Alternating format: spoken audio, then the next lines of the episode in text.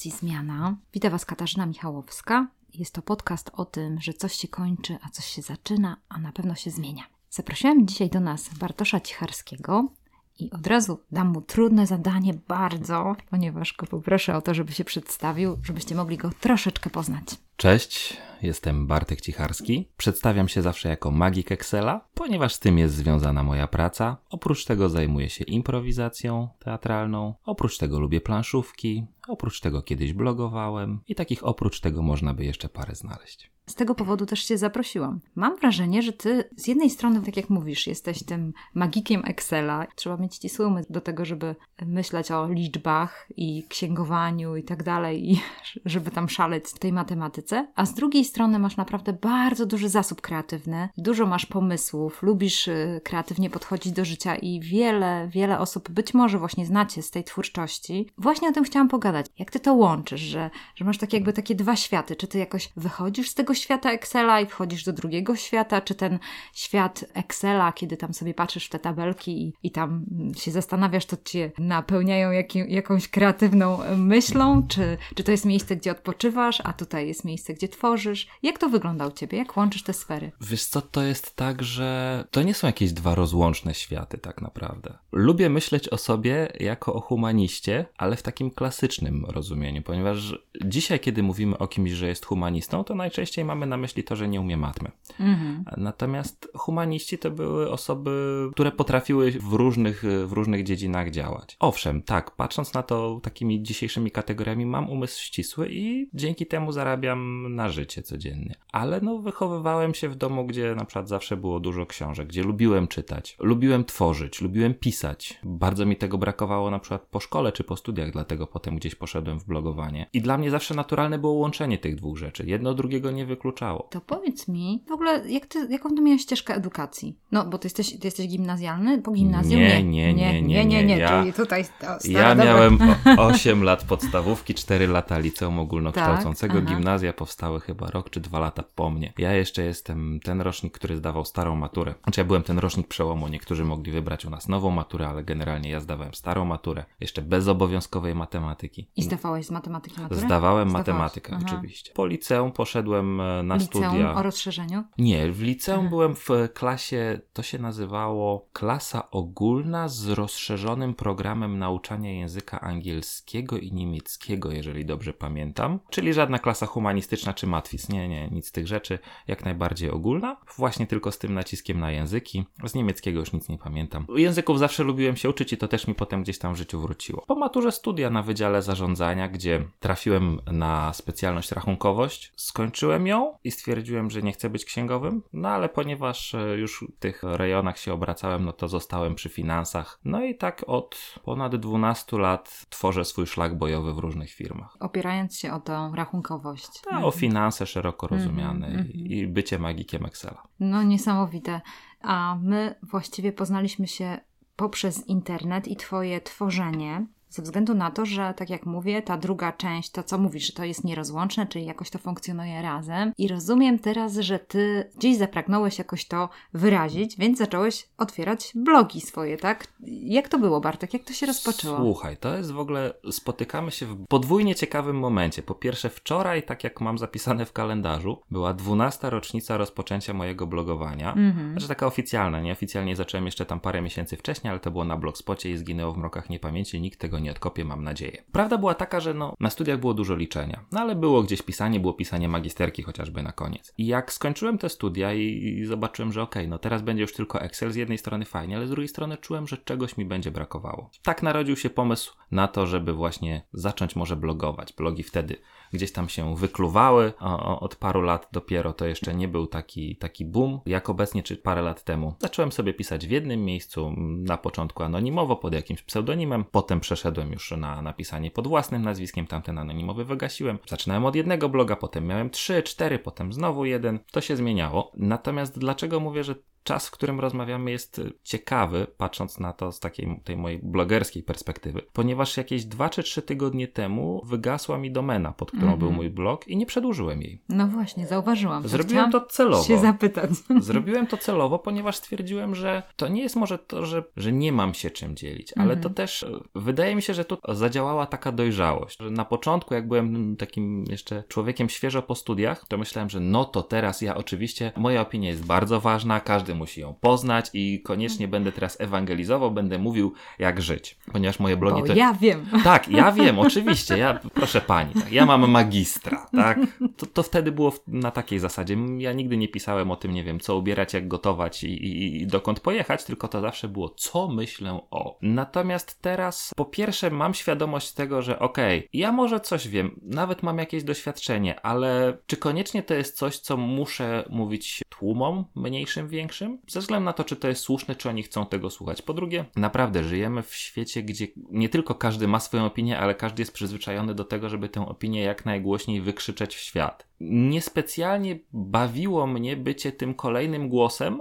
w dyskusji, gdzie jeszcze ktoś może powiedzieć, nie, jesteś głupi i teraz czy udowadniać, że nie jestem wielbłądem, czy machnąć na to ręką i pozwolić, że okej, okay, no przyczepiło się do statku i krzyknie płyniemy, ale tak naprawdę mnie to nie, nie obchodzi. I tak naprawdę też zaczęło mi trochę brakować czasu na regularne tworzenie. Stwierdziłem, że okej, okay, jeżeli będę chciał coś gdzieś kiedyś napisać, to jest od tego fanpage na Facebooku, którego nie skasowałem, który po prostu gromadzi jakąś moją działalność sieciową i pozasieciową, teraz już głównie. Jest Medium, medium.com, znakomity, znakomity nośnik treści, gdzie można fajnie tworzyć od czasu do czasu, nie trzeba regularnie. Więc jeżeli będę czuł wewnętrzną potrzebę stworzenia czegoś na piśmie, to tak, mam gdzie. Natomiast nie chcę się w tym momencie użerać z tym, że jest jakaś domena, jest jakiś, jakiś WordPress, że coś ustawiać, coś się wysypało. Nie. Jeszcze do niedawna miałem trzy domeny, dwie do blogów i jedną do takiego projektu, który cały czas trzymam kciuki, że odpalę. To tak, jedna ta blogowa wygasła, druga dotycząca bloga gdańskiego, cały czas ją trzymam przez sentyment. Na ta trzecia. Z dołu, Gdańsk, Gdańsk z dołu, mhm. tak. Aczkolwiek prawdopodobnie przekieruję ją po prostu na fanpage'a i zobaczę, jeżeli kiedyś będę chciał, nie wiem, wrzucać zdjęcia z Gdańska, to tam. No a ta trzecia trzymam i po prostu może się zmobilizuje. Ja ci powiem, Bartek, że z taką właśnie myślą zapraszałam cię do tego podcastu. To taka ukryta moja, ukryty mój cel, który teraz wykładam na, na ten stół. Aha.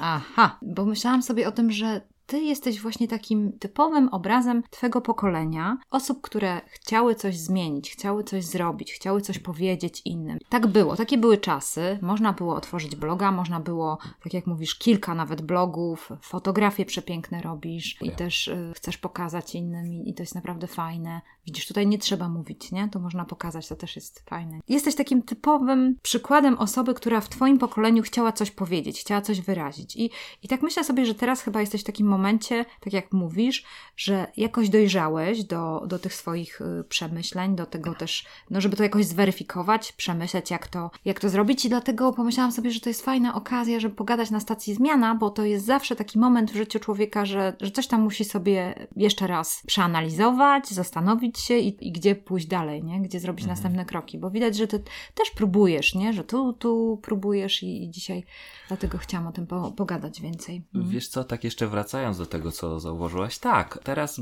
bardziej się mówi dźwiękiem i obrazem niż słowem pisanym. Jesteśmy w podcaście, nie, nie przeprowadzasz ze mną wywiadu na piśmie, prawda? Ja też swego czasu zacząłem podcast i cały czas trzymam kciuki, że wkrótce się z, z Jenny zbierzemy i zrobimy drugi sezon, bo to naprawdę już niewiele nam brakuje. Zacząłem się zastanawiać, no, czy tworzenie treści y, właśnie audio czy wideo to będzie bardziej czasochłonne czy mniej czasochłonne, łatwiejsze -hmm. czy mhm. trudniejsze. Gdzieś szukam, niczego nie skreślam, tak samo jak nie skreśliłem cały czas tego pisania, ale gdzieś, gdzieś od tego no, odszedłem, bo, bo też widzę, że, że może to, co chciałbym pisać i jak chciałbym pisać, może była bardzo wąska garstka odbiorców na to. I z jednej strony ja z tymi odbiorcami mogę po prostu sobie, nie wiem, porozmawiać, spotkać się z nimi raz na jakiś czas. Mhm. Po drugie, takich osób, które piszą to, co, co ja bym pisał, też już jest parę, bo czytam to, co sam chciałbym napisać czasami, więc, więc widzę, że ktoś już tworzy podobne treści, czy w podobny sposób, czy wyraża moje zdanie, więc niekoniecznie chodzi o to, żebym tutaj teraz dorzucał kolejny kamyczek. No a ostatnia rzecz jest taka, że jeżeli by było tych odbiorców mało, to no, bądźmy szczerzy, tu jest też próżność. Nie jest tak, że człowiek poszedł, został tym blogerem tylko po to, żeby ewangelizować, stać na skalę i mówić, jak mają żyć inni, tylko dla tych lajków, dla komentarzy i dlatego, że ktoś powie, o tak, czytam cię. To jest piekielnie miłe. Ja się z tym nie kryję. Mhm. Że jest to, jest to coś, co, co napędza, co tak naprawdę myślę jest tam paliwem dla tych też innych moich działań pozasieciowych. No i właśnie, jeżeli tego paliwa gdzieś zabrakło, a inne paliwo się nie pojawiło, a właśnie w tym kontekście też chciałam jeszcze Cię zachęcić do takiej refleksji i też tak się dzisiaj zastanawiałam nad tym. Czytałam jeszcze Twój tekst, y, wróciłam do starego tekstu, kiedy pisałeś Ojej. taki, tak, y, nie był zły, nie było dużo błędów. 2012 rok, jesteś na blog forum i piszesz, że właśnie dostałeś tam skrzydeł, że no został, Twój blog został wyróżniony tam nagrodą. To było coś wow, nie? To takie czasy. Mhm. 2000, 2012 rok, przecież to było przed chwilą. To, było, to jest niesamowite, nie? Nie, Kasiu, to było 7 lat temu. to było Musimy jeszcze... mieć bolesną świadomość tego, że to było 7 lat temu. Blok Forum Gdańsk na stadionie w 2012 było 7 no, lat temu. Wyobraź sobie, jejku, to było wczoraj, naprawdę. Ale w każdym razie myślę sobie o tym, że patrzyłam też, kto z tobą został nagrodzony. Też się zastanawiałam, gdzie potoczyły się losy tych osób. Mhm. I jestem ciekawa, czy masz, no właśnie, czy masz jakieś takie przemyślenia co do osób, które z tobą razem blogowały, bo gdzieś tam no, była taka grupa ludzi, znałeś się z nimi i tak dalej. Czy widzisz, że większość z nich została przy tym blogowaniu, czy raczej nie? Jak, jak to oceniasz? Czy masz jakąś taką refleksję na ten temat? Część z nich na pewno gdzieś odeszła, część z nich przeszła na inne kanały. Mm typu właśnie podcasty czy filmy. Część z nich została z tym blogowaniem, część z nich płynnie z blogerów przekształciła się w influencerów i działa w taki sam sposób, tylko tworzy to samo, tylko w na nieco innych mediach. Tak? Nie, Aha. to nawet nie jest kwestia tego, że mhm. na zamówienie, ale w nieco innych mediach. Po mhm. prostu to już są bardziej w tym momencie sieci społecznościowe niż swój blog. Aczkolwiek tutaj też moglibyśmy sobie wziąć dużą dyskusję teoretyczną, która była na blog forum w 2010, czym właściwie jest blog i czy osoba, która na przykład tworzy publiczne listy na Spotify też może być nazwana blogerem, ponieważ tworzy coś, z czego korzystają inni. Wydaje mi się, że sporo osób, przynajmniej z tych, które kojarzę, które dostały nagrody, czy wtedy w 2012, czy później, dla wyjaśnienia, w 2012 dostałem tylko wyróżnienie, nagrody nigdy nie dostałem. Więc te osoby tworzą nadal. Może niekoniecznie tworzą blogi, ale tworzą nadal i to jest fajne. Mhm. E, ja wtedy tak, ja wtedy dostałem, jak mówisz, skrzydeł, ponieważ w 2012 dostałem to wyróżnienie za, właśnie za blog Gdańsk z dołu. Ja je dostałem chyba po 9 miesiącach pracy nad tym blogiem. To mi pokazało, że faktycznie jak się człowiek zepnie, to może wiele. I potem jeszcze tego bloga trochę ciągnąłem, trochę tam się w nim działo. Natomiast no znowu gdzieś, gdzieś to paliwo uh, się wypaliło, też pochłonęły mnie inne rzeczy. To też jest tak, że ja nie podchodzę z jakimś niesamowitym sentymentem do tego, co tworzę. Tak jak teraz wygasła mi właśnie ta domena mojego blogu. Część z tych tekstów przekopiowałem zawczasu na Medium, ale mam świadomość, że część z tych tekstów gdzieś tam sobie została, one ok,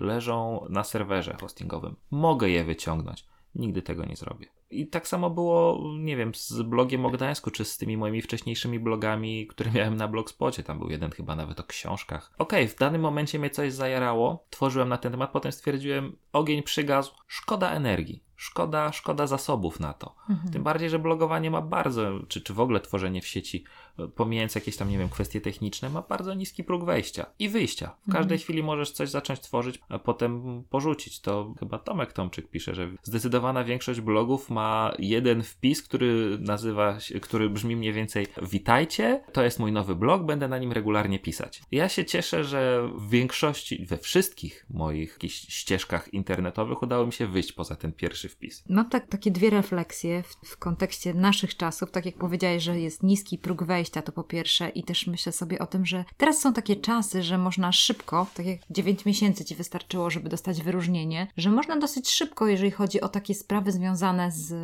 wykreowaniem siebie, z tym, żeby na przykład y, okrzyknąć siebie specjalistą, bo często mamy takich specjalistów, że on pół roku się czymś zajmuje i nagle okrzykuje się kogoś specjalistą, więc to jest też bardzo ciekawe. Później ci specjaliści znikają tak jakby z tego horyzontu. To taki jest czas, nie? Tak mamy taki właśnie, mam takie uczucie, że jedziemy takim szybkim pociągiem i tak mijamy te stacje, mijamy te 7 lat, to po prostu jakbyśmy przejechali świat dookoła cztery razy. A z drugiej strony tak sobie myślę, że drugą refleksją moją jest i zastanawiam się, czy to też nie jest przyczyna, bo ty nie musiałeś utrzymywać się na powierzchni z pisania. W sensie takim, że nie motywowała cię na przykład sytuacja życiowa, że musisz opłacić mieszkanie i jeżeli z tego bloga nie spowodujesz jakichś e, finansów, jeżeli nie będziesz zarabiał na tym blogu, no to wtedy popłyniesz, mhm. no nie wiem, będziesz musiał zmienić, wrócić do mamusi tak zwanej, nie? To najgorsze, co mogłoby się wydarzyć. Ale też mam takie, takie myślenie, że, że może tak jest, że jeżeli coś się robi po prostu tak, właśnie to są takie dwie strony takiej sytuacji, kiedy coś się robi z tego powodu, że to lubisz robić, że może faktycznie, że tak jest, że lubimy coś robić, robimy, robimy i jakby to paliwo może się wyczerpać i to nie ma nic z tym złego. Nie? To jest nawet, wydaje mi się, bardzo dobre. To jest naturalne, o. Mm. Może nie tyle mm. dobre, naturalne. Efekt wypalenia przychodzi zawsze, czy w pracy, czy, czy w domu. No może być takie, że człowiek, może być ten moment, kiedy człowiek usiądzie i zastanowi się i powie, ok, ale właściwie po co ja to robię? Jaki jest mój cel? I wtedy, ok, jeżeli ma coś dużego, co go motywuje, nie wiem, rodzina, wiara, to łatwo jest mu wskoczyć na ten tor, prawda? Bo widzi ten cel od razu. Ale jeżeli jest to coś takiego w miarę prostego na zasadzie, no ok, wiadomo, że jeżeli pracujemy, to robimy to dla pieniędzy, żeby przeżyć. To moim celem jest przeżycie, a nie zrobienie tego raportu raportu kwartalnego, czy rozładowanie tej palety. Więc y, tak samo tutaj, okej, okay. są osoby, które mają w sobie tę energię dla których to, tak jak mówisz, jest, jest sposób na życie, bo one tak to sobie wybrały. No, jeżeli ja mówię, że jestem magikiem Excela i Excel mnie jara i dzięki Excelowi zarabiam, one zrobiły to samo na poziomie tworzenia w sieci. Jara je tworzenie w sieci, zrobiły sobie z tego źródło dochodu. Jedyna rzecz jest taka, to, to co ktoś kiedyś powiedział, tak, że znajdź sobie coś, co, co, co cię kręci, zacznij na tym zarabiać, a nigdy w życiu nie przepracujesz ani jednego dnia. To też w drugą stronę działa, że znajdź sobie coś, co cię, co cię kręci, zrób sobie z tego źródło dochodu, a nigdy nie będziesz miał czasu wolnego. Trzeba na to spojrzeć z dwóch stron. Osobiście cieszę się, że mam to właśnie rozgraniczenie. Ale jeżeli ktoś ma inaczej, super. Cieszę mhm. się razem z nim. No to jest ciekawe, co mówisz, ale tak myślę, Bartek, że ciebie nie określa pisanie, ciebie nie określa blogowanie, ciebie określa ogólnie tworzenie, twórczość, wymyślanie.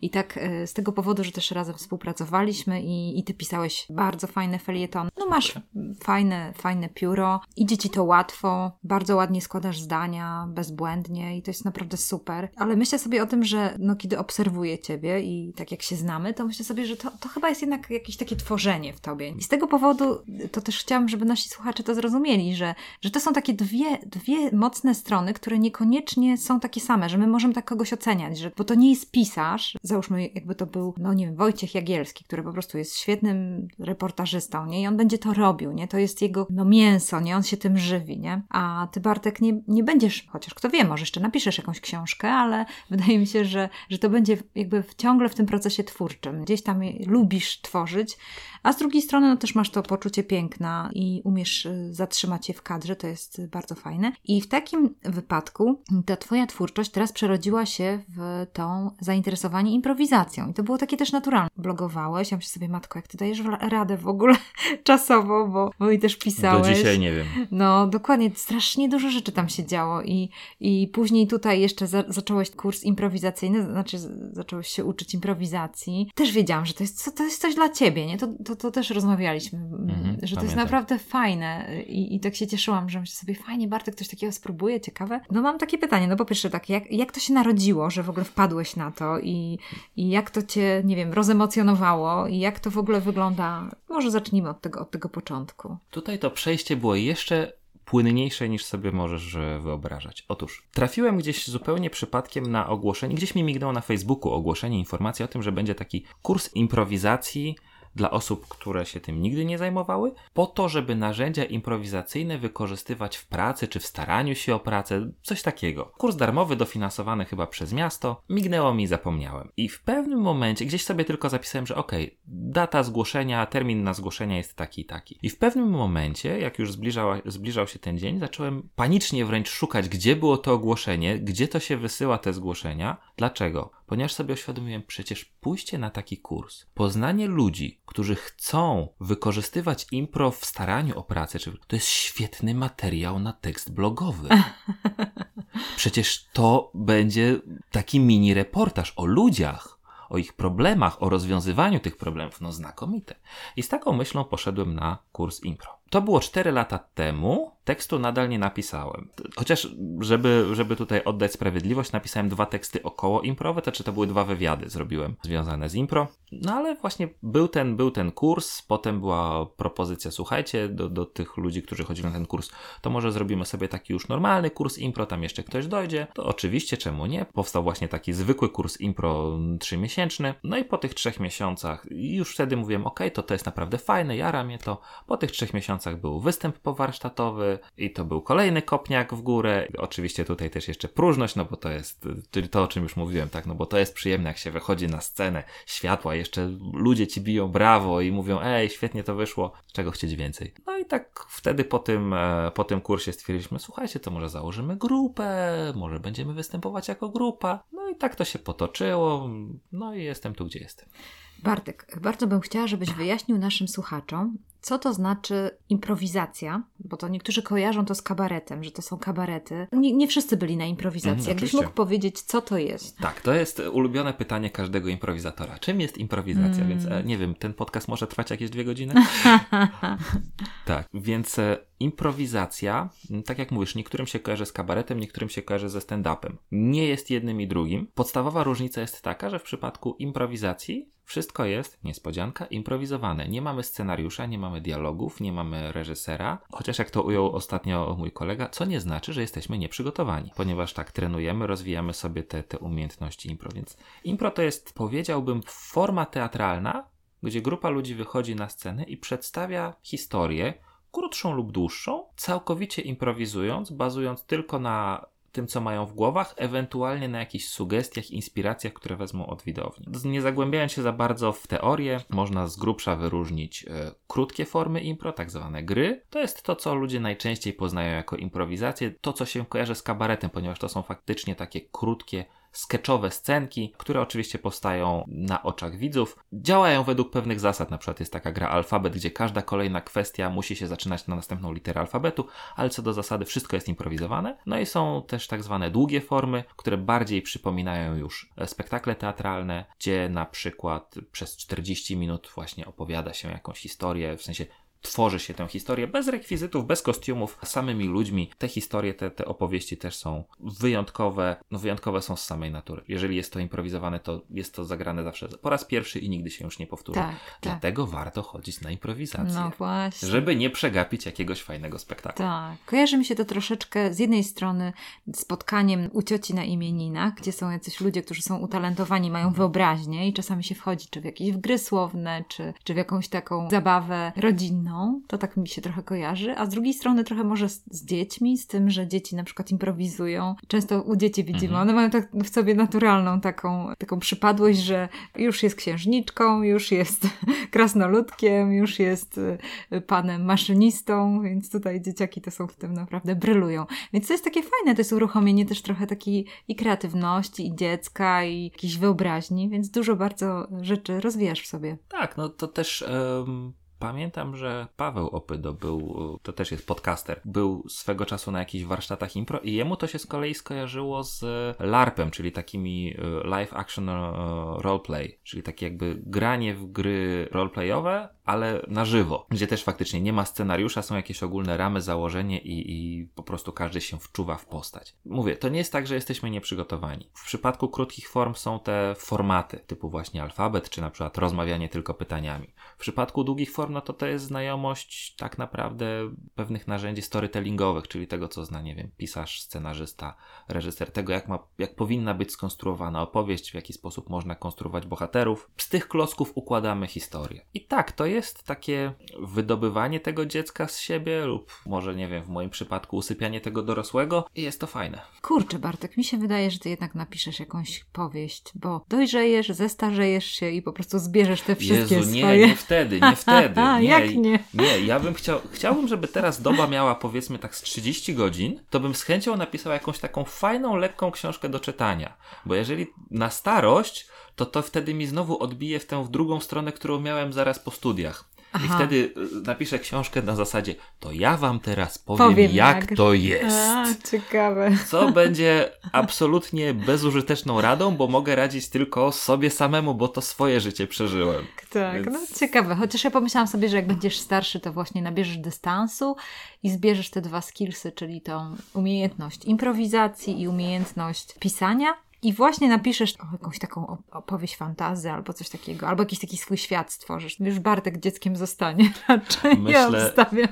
O, to na pewno. To absolutnie pozbycie się dziecka, które jest we mnie, to w ogóle nie wchodzi w grę. To musiałbym się pozbyć wtedy wielu innych elementów mojego życia. To by było straszne. Przynajmniej tak to teraz widzę. Nie, myślę, że prędzej bym raczej wszedł w jakiś stand-up, gdzie można by połączyć to z jednej strony przygotowanie materiału, mówienie do innych, to byłoby takie blogowanie na żywo, prawda? Z drugiej strony te jakieś właśnie zdolności sceniczne, improwizatorskie, gdzieś można by to pożenić. Książka brzmi fajnie, wiesz, ale, ale mówię, to nie, to doba ma tylko 24 godziny. Ktoś to mhm. bardzo źle pomyślał. Mm -hmm. Jeszcze podobno spać trzeba. Tak, nie wiem, nie wiem, to już jest w ogóle niepraktyczne. Mm. Natomiast tak na starość, nie, na starość to ja będę chciał przeczytać te wszystkie książki, które mam kupione i zagrać we wszystkie gry planszowe, które mam kupione, więc Taki masz priorytety, plan. priorytety, naprawdę.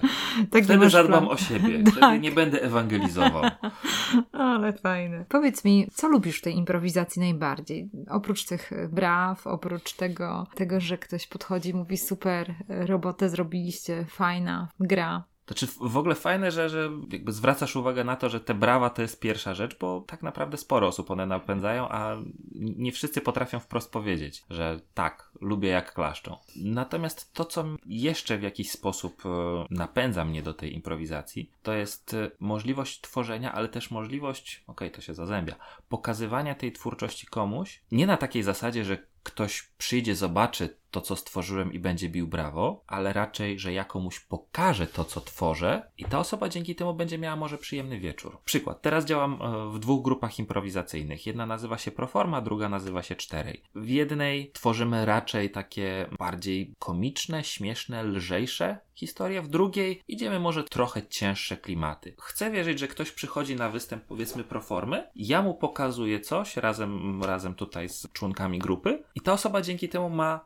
lepszy wieczór, powiedzmy, albo przychodzi na występ czterech, razem z kolegami coś prezentujemy i ta osoba, ok, też może ma lepszy wieczór, może coś przeżyje, może tak naprawdę to jest jedno i to samo, tak, tylko że, że w dwóch różnych opakowaniach. To jest też coś, co ja zawsze powtarzam wszystkim znajomym improwizatorom, że to, co my bierzemy od widza, który siedzi na widowni, to nie jest tam parę złotych za bilet, tylko to są powiedzmy dwie godziny jego życia i to jest bardzo wysoka cena. My musimy sprawić, żeby ta osoba, która siedzi na tym krzesełku, stwierdziła: Kurczę, warto było wydać te dwie godziny. I to wyzwanie, że ktoś płaci mi te dwie godziny, ufa mi i całemu zespołowi, na tyle, że, że daje te dwie godziny, które mógłby spędzić w dowolny sposób, no to to jest coś, co sprawia, że ja naprawdę się spinam, że okej, okay, to ja ci teraz dostarczę, tak, żebyś poczuł, że faktycznie zapłaciłeś za coś, za co warto było zapłacić. Bardzo ciekawe. A wiesz co, jeszcze mam tak, takie techniczne pytanie. Zastanawia mnie, skąd w ogóle jest pomysł na te gry?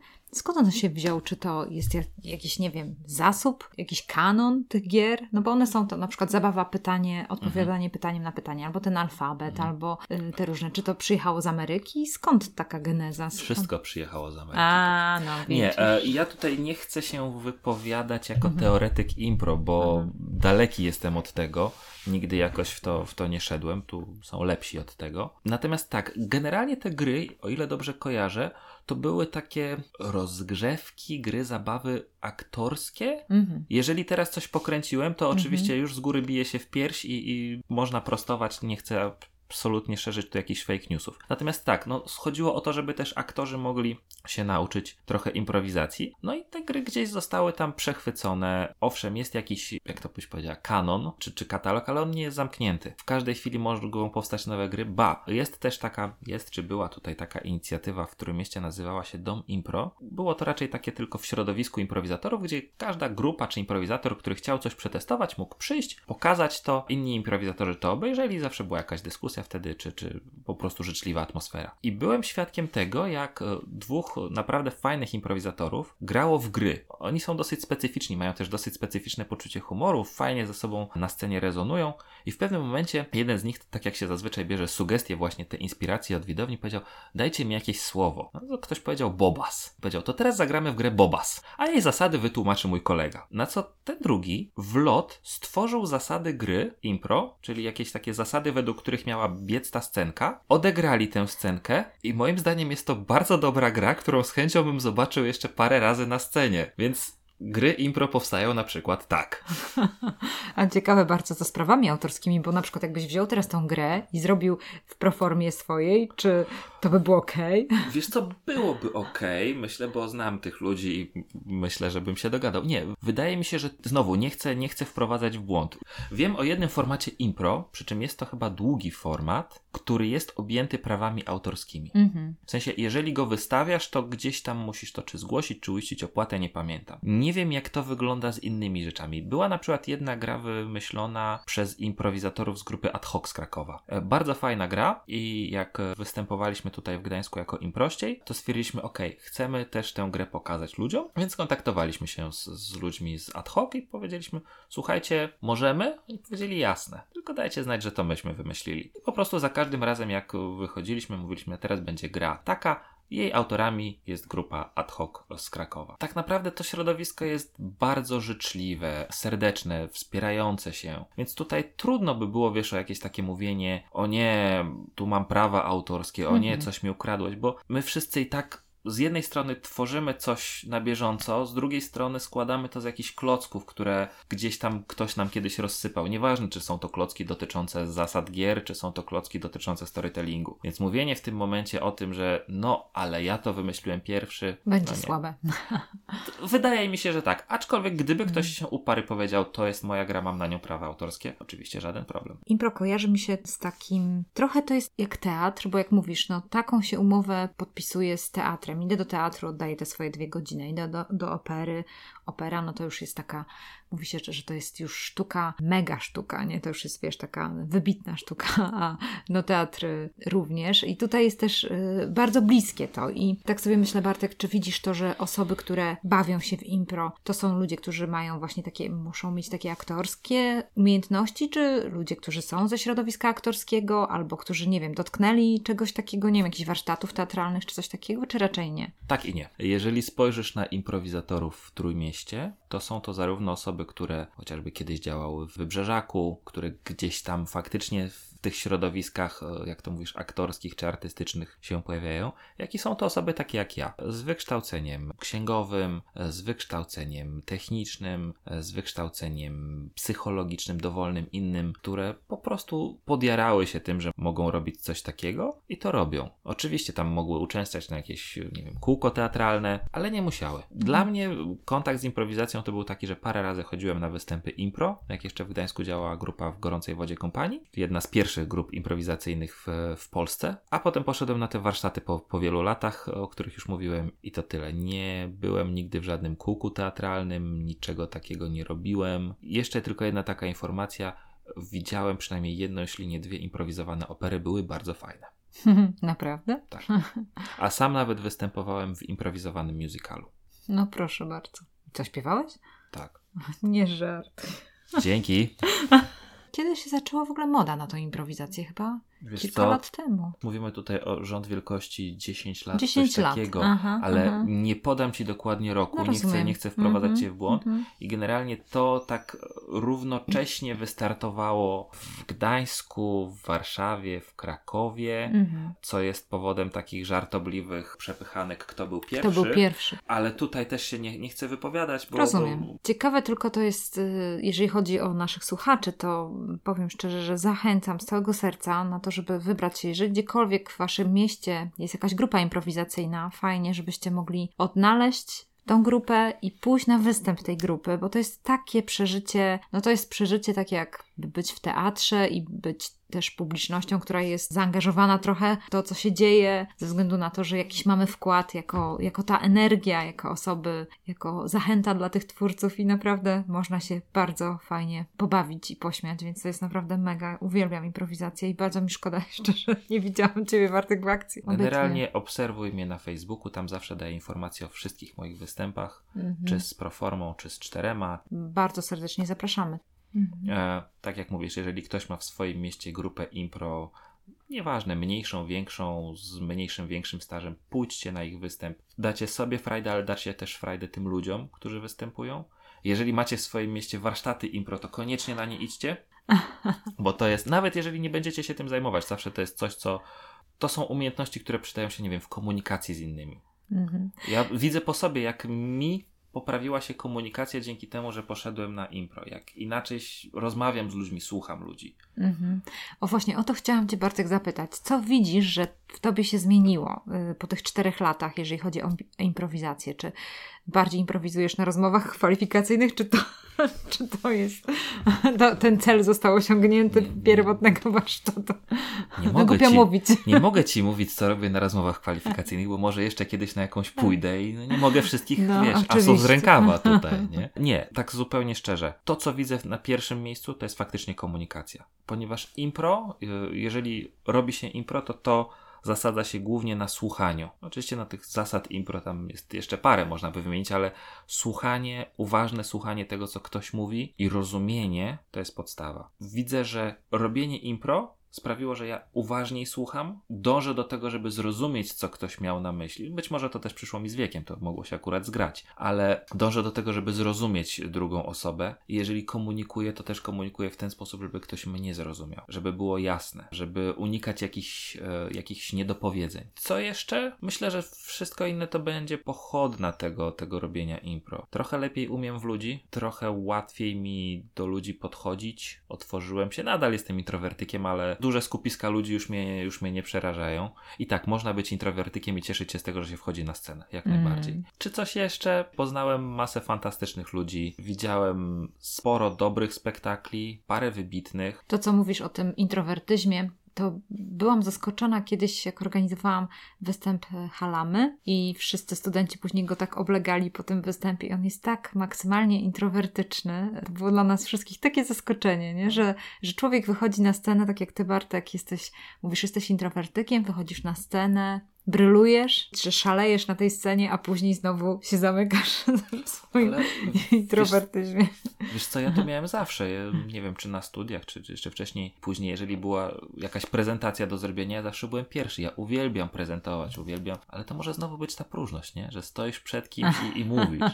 E, no ale mówię, uwielbiałem to i uwielbiam nadal, tak, stać, pokazywać. Teraz też e, się zaangażowałem w prowadzenie szkoleń z Excela. To jest coś, co, co też mnie kręci, bo po pierwsze Excel, po drugie możliwość przekazania komuś wiedzy, wow, super. Mm -hmm. No i po trzecie właśnie to, że można prezentować. I zawsze tak miałem, co nie zmieniało faktu, że gdybym miał, nie wiem, podejść, zagadać do jakichś obcych ludzi, nie, to nie dla mnie. -hmm. Teraz może trochę łatwiej, ale trochę. -hmm. No tak. No wiadomo, tą jakąś taką barierę bezpieczeństwa rozszerzasz, nie? Poprzez to i to jest fajne. No, tak, tak, ale nadal mhm. mam gdzieś tę swoją strefę komfortu na zasadzie, okej, okay, ludzi już widziałem, to teraz z chęcią spędzę trochę czasu w domu, z bliskimi, grając w planszówki, czytając książki, lub po prostu sobie, nie wiem, leżąc na kanapie, lub myśląc, co teraz można by jeszcze zrobić.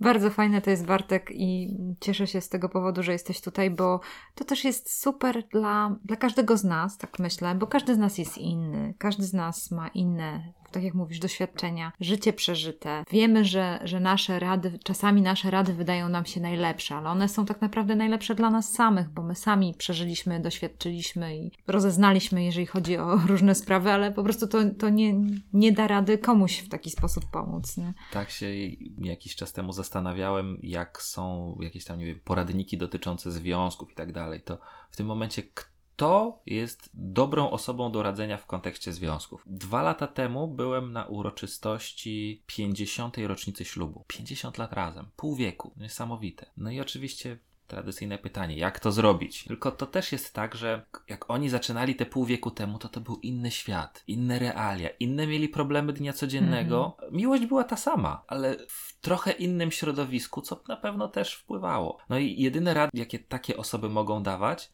to to, jak 50 lat mogą przeżyć dokładnie dwie takie same osoby jak oni sami. Ale z drugiej strony, jeżeli weźmiemy kogoś, kto tych związków miał 15, to czy to jest dobra osoba do radzenia o związkach, czy to jest raczej dobra osoba do radzenia tego, jak skończyć 15 związków? No nie wiem, nie wiem. No tak. Natomiast no, dlatego też gdzieś, gdzieś wracając do tego, co było na początku, stwierdziłem, że okej, okay, nieważne jakie mam doświadczenie, nieważne ile przeżyłem, ale czy ja właśnie jestem tą osobą, która powinna mówić innym, słuchajcie, może zróbmy coś inaczej?